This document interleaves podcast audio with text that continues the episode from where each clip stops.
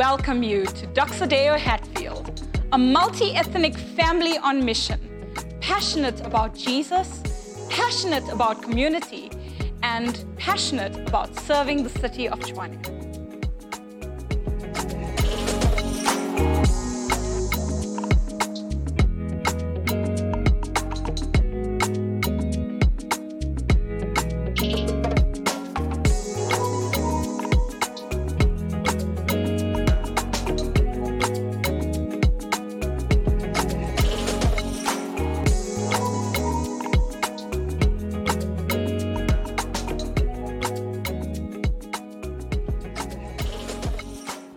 Good morning, beautiful people of Hatfield, because you are. There we go. You guys are looking so, so good this morning. It's great to see you. And uh, as some of you have picked up, and as Joe introed for us so beautifully, we are at the start of a brand new series where we carry on in the book of Acts. And uh, this is our third series in the book of Acts. Can you believe it? Since uh, we started Hatfield, and this one is going to hopefully landed, maybe landed, we're not too sure, we'll see. But it's called Tales at the Table. And there's something about gathering around a table, isn't there? I think there's, there's something that's changed the dynamic of what you're experiencing here this morning because you're sitting across from other people uh, that you do life with and that you enjoy.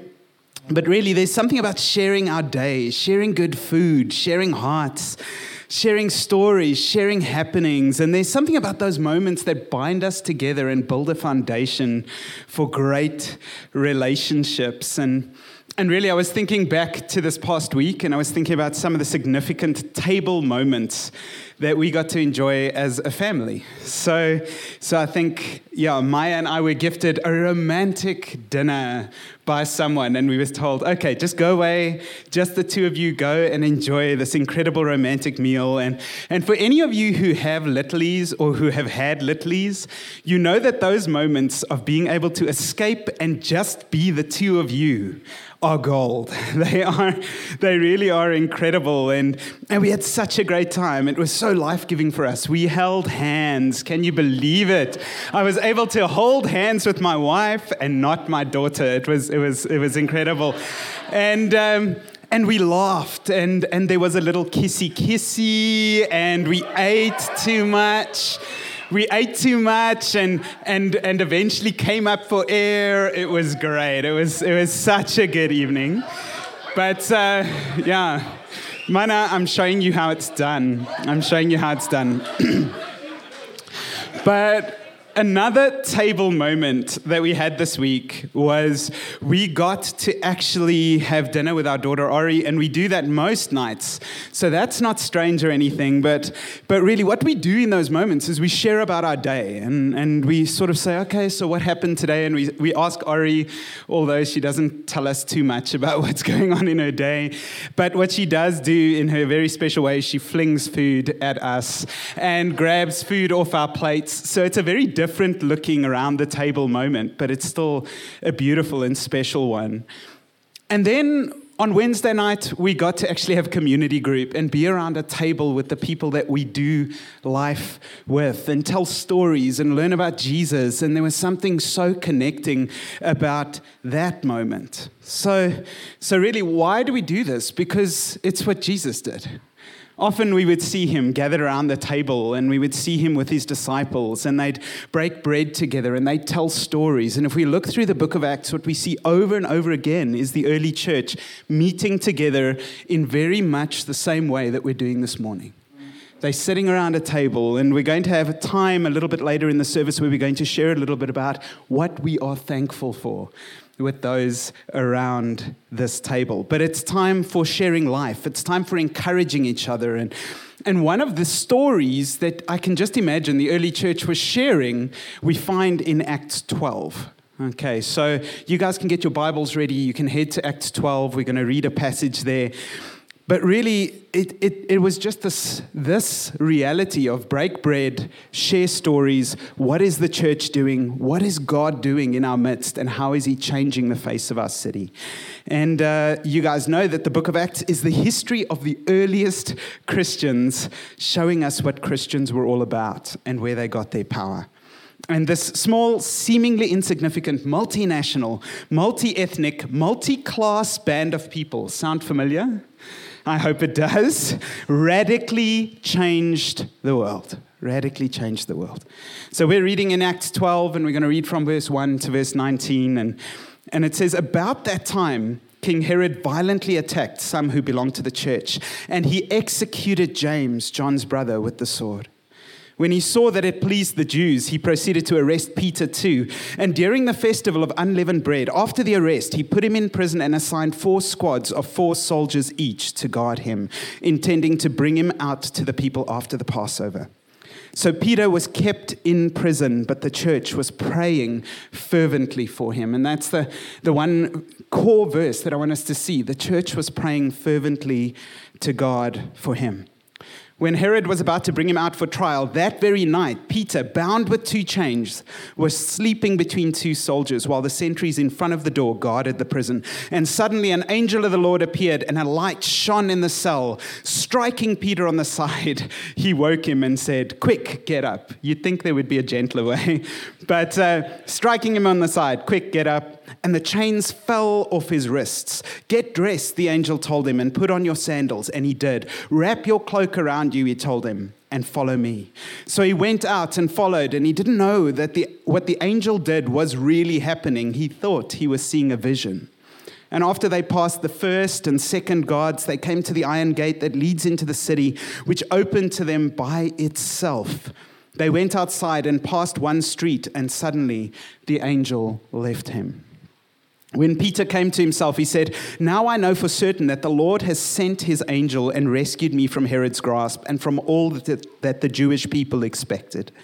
As soon as he realized this, he went to the house of Mary, the mother of John, who was called Mark, where many had assembled and were praying and were praying.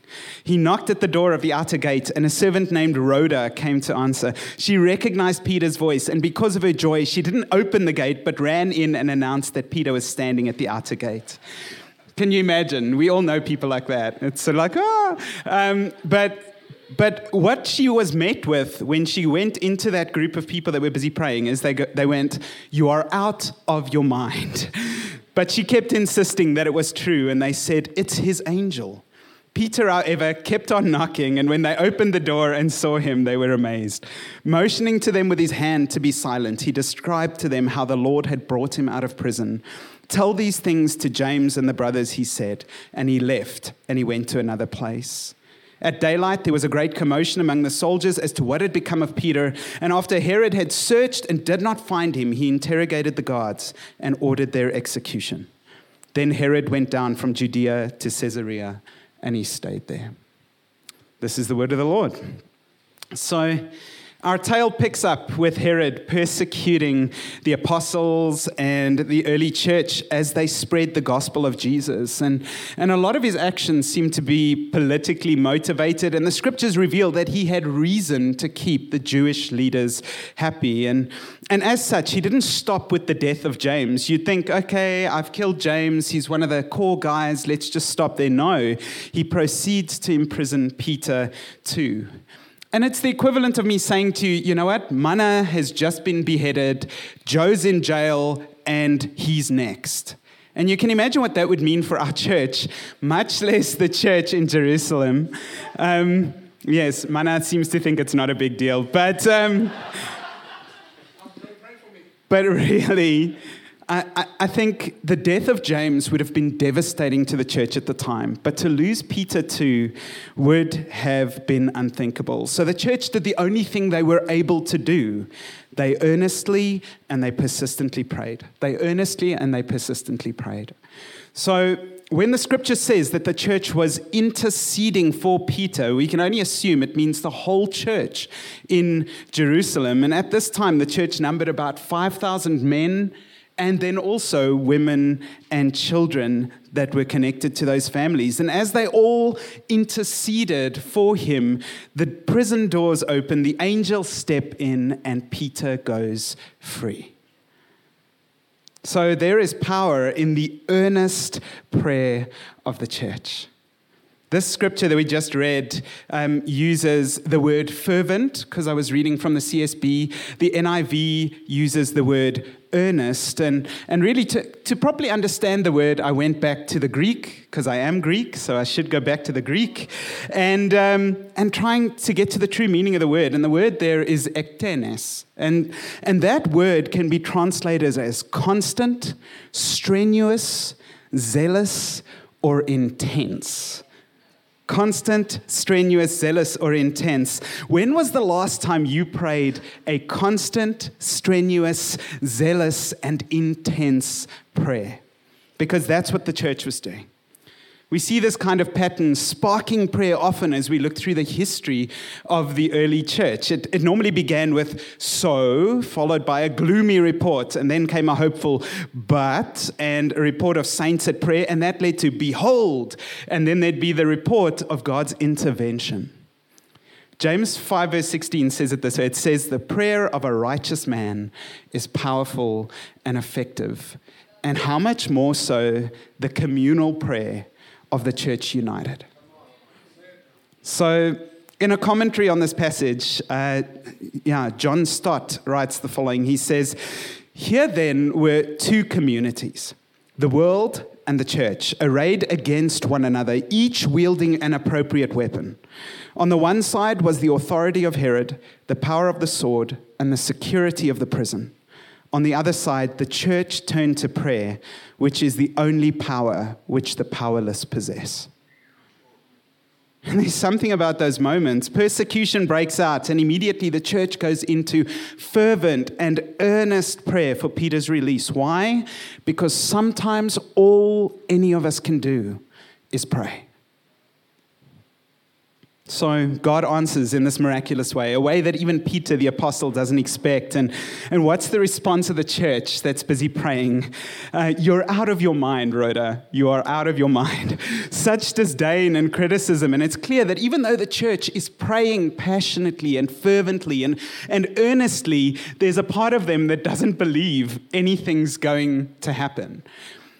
And you know what? I take that as encouragement. I take it as encouragement because sometimes I'm earnestly pressing in, and there's this little part of me that's like, I'm asking God, but you know, I know nothing might happen. And, and really, here they are. They're sort of part belief, part doubt. And, and, and, and even though that's where they find themselves, that doesn't keep God from answering their prayer. That doesn't keep God from answering their prayer. So, what is prayer then? What is prayer? Well, to put it bluntly, prayer is talking to God and hearing from God. Pete Greig, in his book, Red Moon Rising, he says the following He says, Everyone prays, even non Christians pray. The difference when Christians do it is that they are climbing into the lap of their Heavenly Father. They're climbing into the lap of their Heavenly Father. And I love that picture. I really do, because it evokes a sense of intimacy that's often lost in traditional circles when we talk about what it looks like to intercede and to connect with our Father God. And, and really, for many of us, we approach God with almost a, a please, sir, can I have some more um, attitude, almost this begging mentality. But the truth of the matter is that God is a good Father longing to draw us close. And I think that's, that's the reality of the church in this passage. You can almost just see God lean in and earnestly hear what they're praying as they pour out their hearts and speak to Him about what is going on in the church and in the life of Peter and in their lives. And, and really, when, when we speak to God about what's going on in our lives, in our marriages, in our work, in our city, in our, in our world, and as we do that, He hears us and he responds. He hears us and he responds. This kind of prayer that we're speaking about today has a specific name. It's called intercession or intercessory prayer. Um, there's a kind of prayer called petition, and that's when we ask God to come through for us. And there's a kind of prayer called intercession, and that's where we're asking God, God, would you come through for someone else, or for our city, or our world, or a cause? Um, and really, it's pressing in in this way. And, and we're in good company when we do this because Jesus was often found stealing away to quiet places so that he could pray, so that he could pray. There's this pattern, and I'm about to read a scripture that's a little controversial, but I'm sure all of you have heard it somewhere in some form. But there's this pattern in 2 Chronicles 7, verse 13 and 14. Um, and it's a piece of scripture that's often quoted when it comes to prayer and requiring God to intervene. And, and it reads as such It says, When I shut up the heavens so that there is no rain, or command locusts to devour the land, or send a plague among the people, if my people who are called by my name will humble themselves and pray, and seek my face, and turn from their wicked ways, then I will hear from heaven, and I will forgive their sin, and I will heal their land.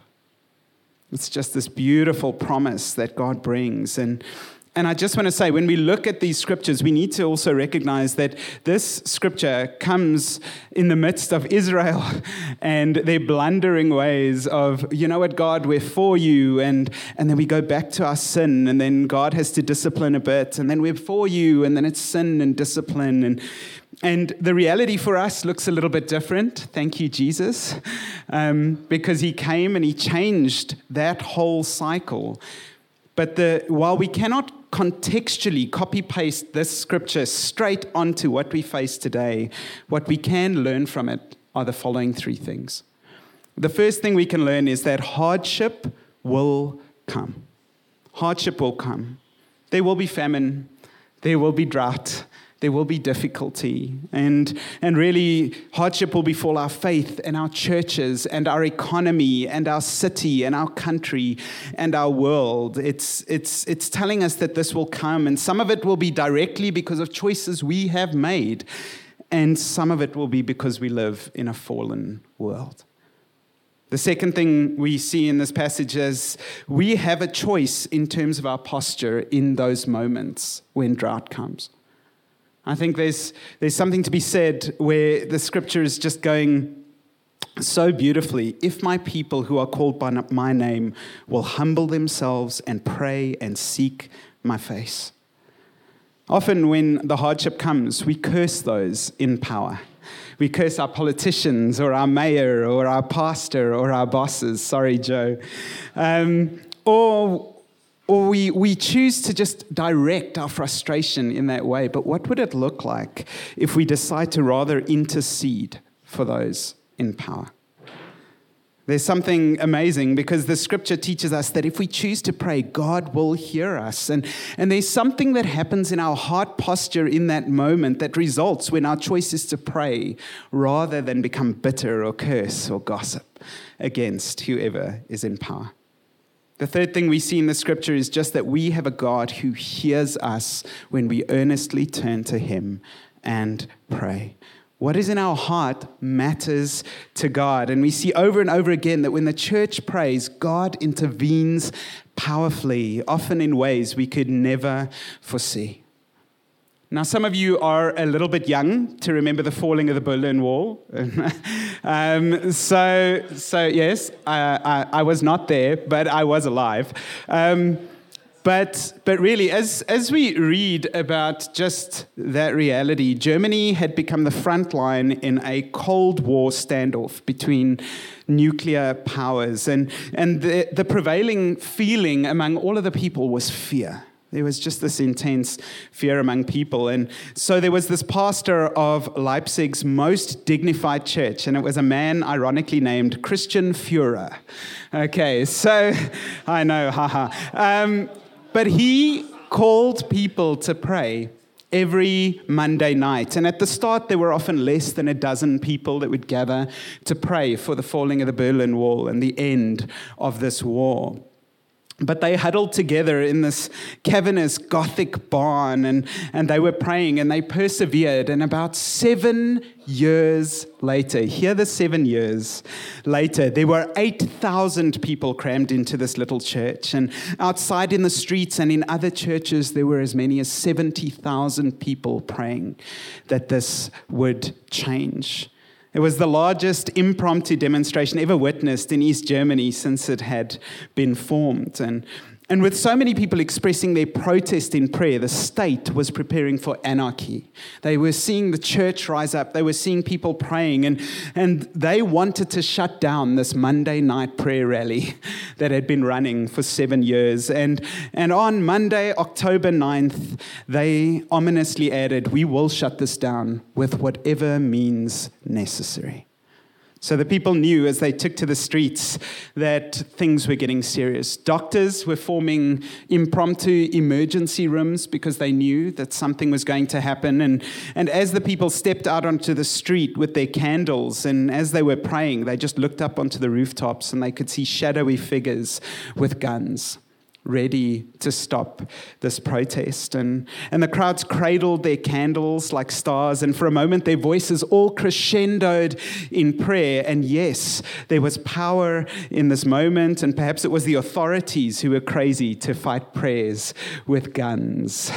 And uh, one way or another, they would soon find out. And after about an hour, the pastor led the congregation out into the Augustusplatz, and, and still clutching their candles, they marched past the headquarters of the dreaded secret police chanting, No violence, and praying that it might be so. Surprisingly, the police never did open fire. And within a fortnight, two weeks later, that prayer rally had attracted 300,000 people who were praying together for the falling of the Berlin Wall. And within a month, four weeks later to the day, the Berlin Wall came tumbling down. And I don't know what it does to you, but but when they spoke to just some journalists and they spoke to one specific communist official, what he had to say was, We were prepared for every eventuality, he said, but not for candles and not for prayers. There's something beautiful and powerful about the church standing together and praying for their country and praying for what's happening around them. And there is something beautiful that happens when God comes in like a flood and he answers the prayers of his people. Intercession is for everyone, friends. I think sometimes we make the mistake of thinking, oh, you know, I, have got this gift, so I don't really intercede or, or, or whatever it is, but it's for everyone. We are filled with the Spirit of God, and that Spirit is interceding with groans that words cannot express. One of the greatest theologians of the 20th century, Karl Barth, he said the following He said, To clasp the hands in prayer is the beginning of an uprising against the disorder of the world. It's the beginning of an uprising against the disorder of the world. And in Eugene Peterson's classic book, The Contemplative Pastor, he, he describes prayer as a subversive activity that involves a more or less open act of defiance against any claim by the current regime. There's something about intercessory prayer that just comes against whatever the enemy is doing in our country and in our workplaces and, and wherever it is we find injustice. We are called to welcome Christ into every square inch of human existence. Your workplace, your university, wherever it is you find yourself, intercede for those spaces. Because wherever we see oppression, Wherever we see oppression among the poor, in our educational system, in government, and yes, even in the church, what do we do? We use our free wills to say defiantly, Not my will, but yours be done. So, how? How do we start to intercede? Well, we start by praying a simple but very big prayer. And it's one that I've prayed in the past, and there have always been interesting repercussions for it, but I'd encourage you to do that.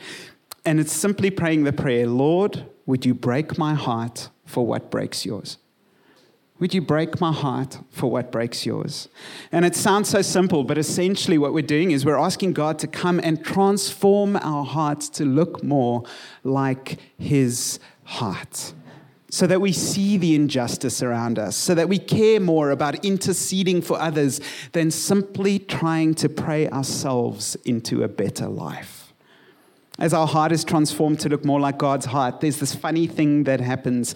We instinctually start to intercede for people, for situations, for our country. So Pete Greig says it this way. He says, Intercession is impossible until we allow the things that break God's heart to break our hearts as well. I just quickly want to share another story that was told around the table. And, and I know that some of you are sitting here today and you're going, What difference can my little prayer make? I mean, have you seen what's going on in our country? And maybe for some of you, you're just like, I, I don't know. I, I, don't know about this prayer thing because, you know, other people can pray. I, I don't know if my prayers will make a difference. And, and really, there's this beautiful story in Genesis 18 where, where Abraham talks to God and God reveals his plan. There's this evil, evil city called Sodom. Uh, yes, that is the root of the word. But there's this evil city called Sodom. And because his nephew Lot lives there, Abraham starts to intercede with God on behalf of Sodom. God's decided, I'm wiping this place out. There's nothing good in Sodom. And Abraham goes, Well, God, you know, let's talk. Um, if you find 50 good people in Sodom, will you spare it? And God goes, yeah, if I find 50 good people, I'll, I'll, spare Sodom. And, and then Abraham loses some of his resolve and he's like, I doubt there are 50 good people in Sodom. And, and he goes, Okay, God, what if it's 20? If you find 20 good people in Sodom, will you spare the city? And, and God goes, Okay, fine, 20, I'll spare the city. And, and, and then he comes back with a counteroffer and he goes, Okay, what about 10? and him and God are having this discourse. And it's, it's amazing how God had a preconceived idea of what he wanted to do. And because a good man, filled with faith, approached him and spoke to him, the course of action changed. God loves to hear his children reach out to him. He wants us to pray and to intercede for our city. The only thing is, obviously, if any of us have prayed constantly for something, we'll know that sometimes it doesn't turn out quite the way we've prayed. And sometimes it takes a long, long time. You guys didn't miss that little detail in the Berlin story where the church had gathered and prayed for seven, seven years together before they saw breakthrough. I prayed for my mom to come to know Christ 23 years before she came to know him. And we've all got different stories, I'm sure we could tell, where we're interceding. Maybe we're still waiting and we're interceding for our city or for our government and we want to see change. Keep doing that thing. As we pray for our leaders and our government, let's not become weary and let's persevere earnestly in prayer for them. There's one other story of prayer and it's Jesus in the Garden of Gethsemane, and it's from Matthew 26. And, and there's this beautiful, tender moment where Jesus pursues God in prayer. He's brought some friends because I think there's something about communal prayer. I'm sure they were hearing him when they went to sleep. Um, but really, he comes and he says, Abba, Father. That's how he starts his prayer. He goes, Abba, Father. Why? Because he anchors himself in God's love before he prays this prayer. And then he says, anything is impossible. Um, um, yeah, anything is impossible for you. Great, faux pas. Um, cut that out of the recording, please. But, um, but anything, he says, anything is possible for you. And I, I think he's saying that because he wants to remind himself of his father's power. He wants to remind himself of the fact that God literally can do anything. You think the injustice we see around us in our country cannot be fixed? It can, and it will, if the church prays. And I believe that. I believe that. There's this old Jewish saying, and it was one of the funnest things that I found while I was researching for this preach. And it says, God is not a kindly old uncle, he is an earthquake. He is an earthquake. And there's something about that that just gives me goosebumps because I'm like, that is exactly it. We, we diminish God's power, but God can literally do anything. And then Jesus prays, Take this cup from me in an honest and vulnerable moment with his Father. And, and sometimes some of the best intercessory prayer we can do is when we connect with our hearts and we go, God, this is why this just wrecks me. is when I see people every time I stop at a robot and I see a mom and her small children, and that is how they're making their life work. That wrecks me. And I think that is what intercessory prayer is it's, it's what is wrecking your heart. Jesus' prayer was not answered with a yes. Jesus did go to the cross, and sometimes ours won't be either. And I can't tell you why James died and Peter was set free. I can't tell you why some get cancer and, and others experience chronic illness or bankruptcy and, and why others live mostly at ease. I can't tell you why some prayers are answered and some are not, but two things I know it's not because God doesn't care, and it's not because he doesn't love us. He proved that in his willing death on the cross. We are supremely loved. And, and I just, before I close, have to throw in a Tim Keller quote, or Joe won't love me anymore. But Tim Keller, in his book on prayer, he says this In prayer, God will either give us what we ask or give us what we would have asked if we knew everything he knew. So God is not arbitrarily answering and denying prayers. He's answering them according to the good work that He is doing in us. And some answers we will only have one day when we see Him face to face. So, how then do we intercede? Four quick steps, and then we're going to draw to a close and we're going to go into a time of ministry. But four quick steps. Pete Greig suggests the following four steps if you want to uh, intercede for others or situations. And the first is get informed, learn the facts. If you're going to pray for our government or our church or for our leaders, get informed. The second thing is get inspired. What is God saying about this area? What does He speak over His church and over our city and over our world? The third thing is get indignant. And that's where I like the word indignant because it's almost you can focus on that word dig. You dig down to the depths of who you are and you go, you know what? This has to change. I am getting righteously angry. I am getting righteously indignant about the injustice that I see in our country. And I will keep praying until I see it change. So you engage your heart. And then, fourth, get in sync, engage together, engage together, pray with other Christians. There is incredible power in the corporate prayer of the Christian church. Amen. Amen. So, will we all do this? I hope so. Um, I, yeah, we're going to go into a time of prayer where, where Joe's going to facilitate us a little bit, but, but I wonder if I can just pray for us quickly. Let's pray. Lord, we thank you for the tales from the table. We thank you that your word contains so many accounts where you've come through, God, and, and where your people have desperately been reaching out to you. And you hear your church and you change an impossible situation. And, and I want to pray for each heart here this morning. And I want to pray, God, that where our hearts have not been open to believe that you can make a change in the impossible situations in our country, in our workplaces, our schools, our world, our families, that you will shift that today. Will you fill us with faith and hope to believe that change is possible when your church prays? And will you fill us with an inward desire to pray often and earnestly and fervently for the things that need prayer? We believe that South Africa will be a country that is known for justice, that is known for truth, that is known for just social wholeness. Would you come and plant that seed in our hearts? And I wonder if maybe you're sitting here this morning. I spoke about that small um, but big prayer. If you're sitting here this morning and maybe you, you just feel, God, I want to start to pray those kinds of prayers. Would you open your hand as I just say, Lord, would you break our hearts for what breaks yours? Would you break our hearts for what breaks yours?